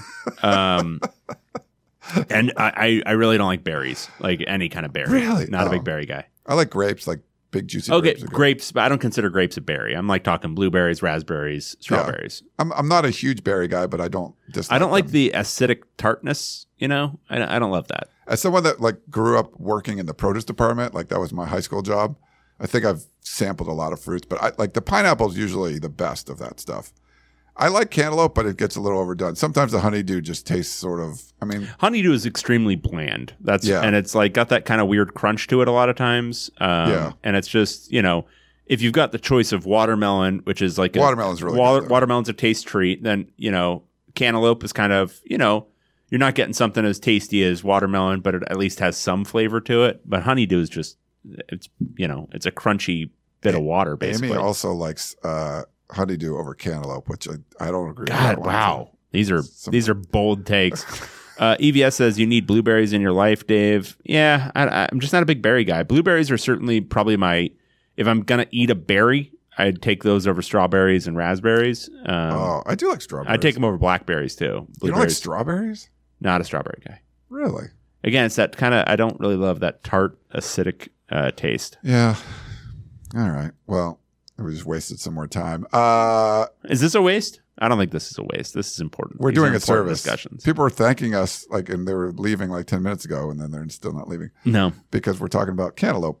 Um, Cantaloupe's I- great. You, you knew exactly what I was saying when I said you're at the, you know, Oh yeah, yeah. No, everyone knows that shit. Um, so I, I don't the think of it same as that. damn fruit thing. Yeah, yeah, but like any kind of corporate meeting of any kind, that's the that's the fruit platter. Yeah. Unless, so if you're like when I aforementioned uh, Polynesian Bowl, when you're in Hawaii, the fruit in the morning at the meeting is way freaking better if you're happen to be in Hawaii. So Yeah, but is it going to be largely pineapple based? no, but there's like guava, like there's all kinds of fun, like there's fun fruits. You know, un, it's not going to be you're not going to see honeydew over there. I'm excited to try some fun fruits when I go to Hawaii for the Maui Invitational, which will be in Oahu this year over Thanksgiving oh, they're doing the Maui Invitational oh, because of the all because of the fires. They're Yeah. doing it in Oahu. all right. Well, we'll wrap it up. Are we? We're going to do that? I think we're going to wrap it up. Wow, damn! Uh, We've got 104 people watching nice. right now. Appreciate that. They Uh, love our food takes.